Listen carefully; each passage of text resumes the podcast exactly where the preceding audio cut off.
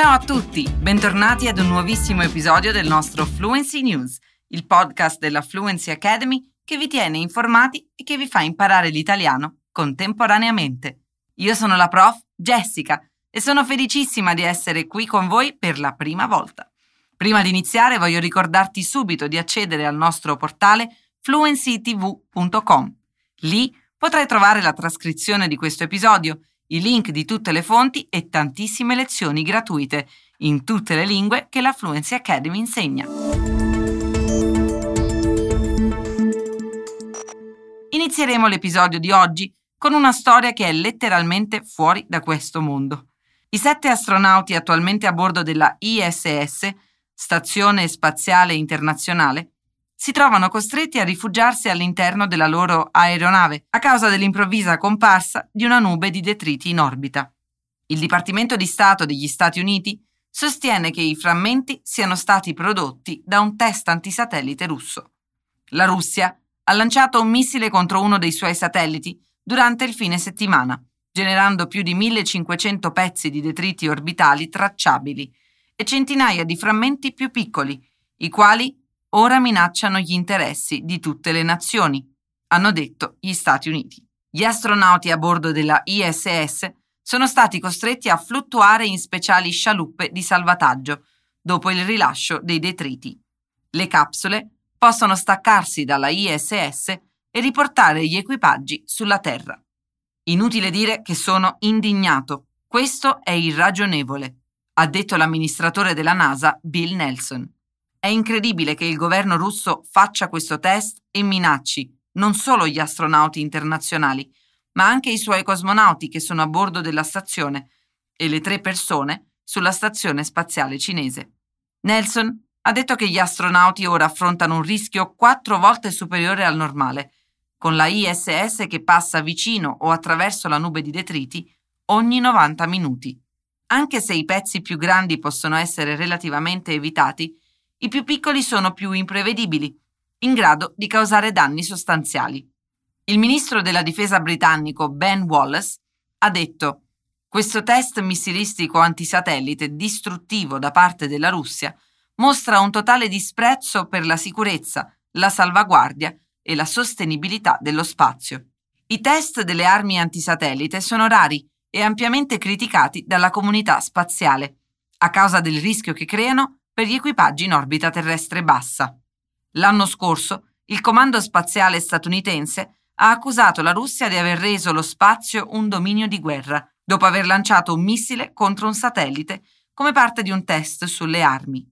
L'esercito russo e il Ministero della Difesa non hanno fatto commenti.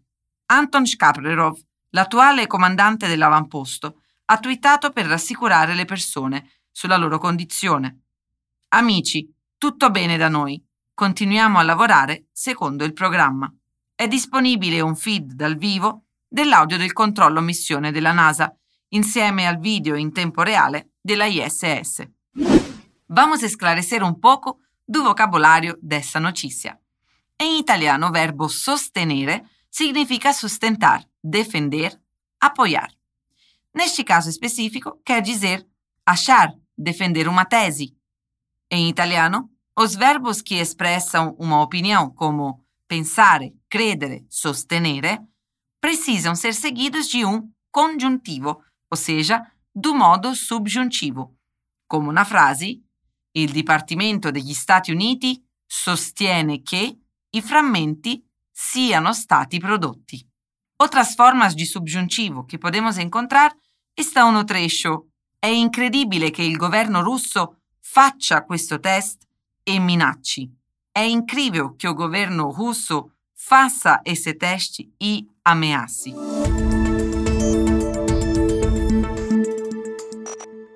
Il clima estremo in Egitto ha spinto fuori dai loro nidi uno sciame di scorpioni, i quali hanno punto centinaia di persone, provocando tre morti nella città meridionale di Aswan. Almeno 450 persone sono state ferite da punture di scorpione venerdì 12 novembre, ha dichiarato un funzionario del Ministero della Salute egiziano, secondo la BBC. Forti piogge, grandine, temporali e tempeste di polvere vicino al fiume Nilo hanno costretto scorpioni e serpenti ad uscire dal terreno. Gli scorpioni quindi hanno cercato rifugio nelle case delle persone, causando gli incontri mortali e non. L'Egitto ospita lo scorpione dalla coda grassa, una delle specie di scorpione più pericolose al mondo. Essi sono considerati tra i più letali. Il veleno di uno scorpione nero coda grassa può uccidere un essere umano in meno di un'ora, se non trattato. I sintomi legati alle punture di scorpione velenoso possono includere difficoltà respiratorie, contrazioni muscolari e movimenti insoliti della testa. Il quotidiano egiziano Al-Aram ha riferito, citando un funzionario del Ministero della Salute, che coloro che sono stati feriti sono stati ricoverati e stanno ricevendo cure. I medici sono stati reindirizzati dai centri di vaccinazione Covid-19 per aiutare a curare le punture di scorpione. Le persone sono state invitate a rimanere a casa ed evitare luoghi alberati, come ha riferito la BBC. Mais un poco di vocabulario para você. A palavra puntura significa picada e geralmente se refere a picadas de insetos, escorpião, mas também se utiliza para substituir a palavra injeção, que em italiano é iniezione. Afinal, em ambos os casos é presente uma agulha, não é mesmo? Outra palavra importante no contexto é ricoverati. Vem do verbo ricoverare, que significa internar, hospitalizar. Então, na frase i feriti sono stati ricoverati, ricoverati significa que os feridos foram internados, hospitalizados, para receber curas apropriadas.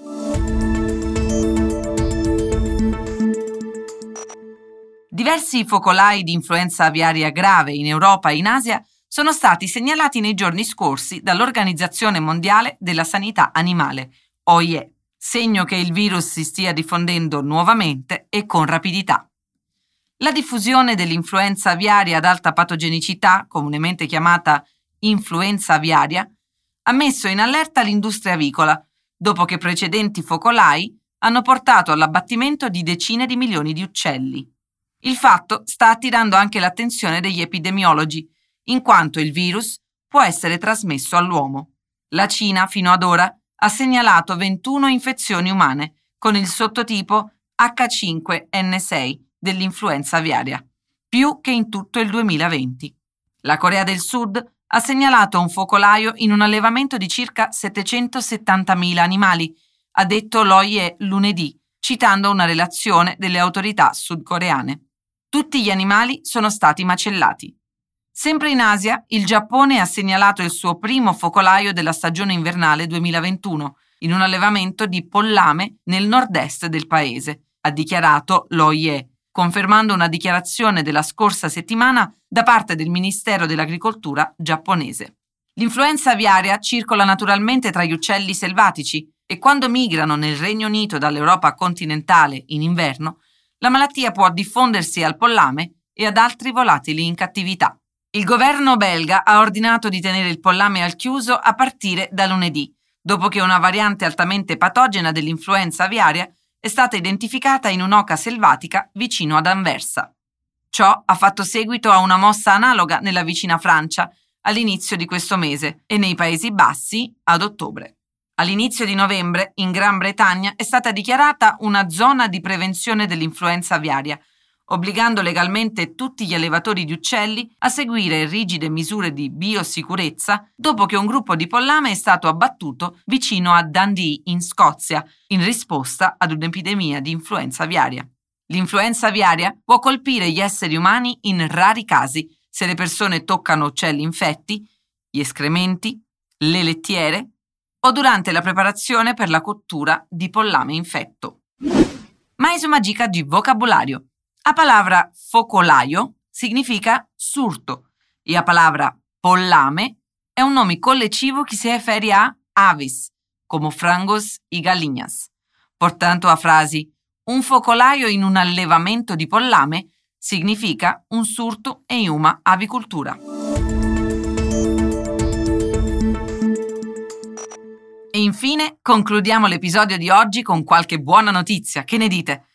Il più grande progetto di pannelli solari del Canada è destinato a creare più di mille posti di lavoro al culmine della sua costruzione nel sud di Alberta, secondo Dan Balaban, il cofondatore e amministratore delegato di Calgary Greengate, che sta sviluppando e gestendo il progetto.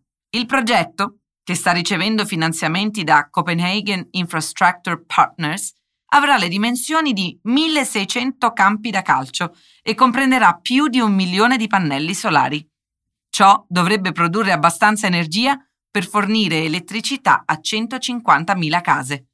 Il parco solare, chiamato Trevor Solar, è attualmente in costruzione e dovrebbe essere completato entro il quarto trimestre del 2022. Balaban ha detto che il progetto è unico per una serie di ragioni. Per dirne una, la scala. È di gran lunga il più grande progetto di energia solare mai costruito in Canada, nonché uno dei più grandi al mondo, ha detto al Your Morning CTV questo lunedì. Ha anche detto che è stato costruito ad Alberta, nel cuore del paese del petrolio, il che pensa sia semplicemente fantastico. Balaban ha dichiarato che l'industria del petrolio e del gas in Canada continuerà ad essere una parte importante della nostra economia per il prossimo futuro, ma che è importante trovare aree per diversificare l'economia. Abbiamo risorse energetiche rinnovabili fenomenali, alcuni dei migliori vini onshore del mondo, i migliori raggi di sole in Canada e penso che abbiamo moltissimi vantaggi naturali, ha riportato. Secondo il sito web del Trevor Solar Project, lo sviluppo è iniziato nel 2017 in un sito che copre circa 3.330 acri di terreno, vicino al villaggio di Lomond, nella contea di Vulcan. Ha anche detto che il progetto genererà energia pulita nel corso dei suoi oltre 35 anni di vita. Ed è con questa emozionante notizia che giungiamo al termine dell'episodio di oggi. Grazie mille per essere stati con me. E para todo mundo perguntando se temos vagas abertas na Fluency Academy infelizmente todas as turmas estão lotadas. Então, se você quiser ter aulas de inglês, espanhol, francês, italiano, alemão, japonês ou mandarim com os melhores experts em influência de idiomas do mundo, se inscreva na nossa lista de espera. Assim você vai ficar sabendo quando abrirem novas vagas. Para não ficar de fora, é só apertar o link na descrição desse episódio e fazer a sua inscrição 100% gratuita. Leva uns 15 segundinhos. Spero vi sia piaciuto sapere un po' di cosa succede in giro per il mondo qui con me. Non dimenticare, c'è un nuovo episodio di Fluency News ogni settimana. Alla prossima! Ciao ciao!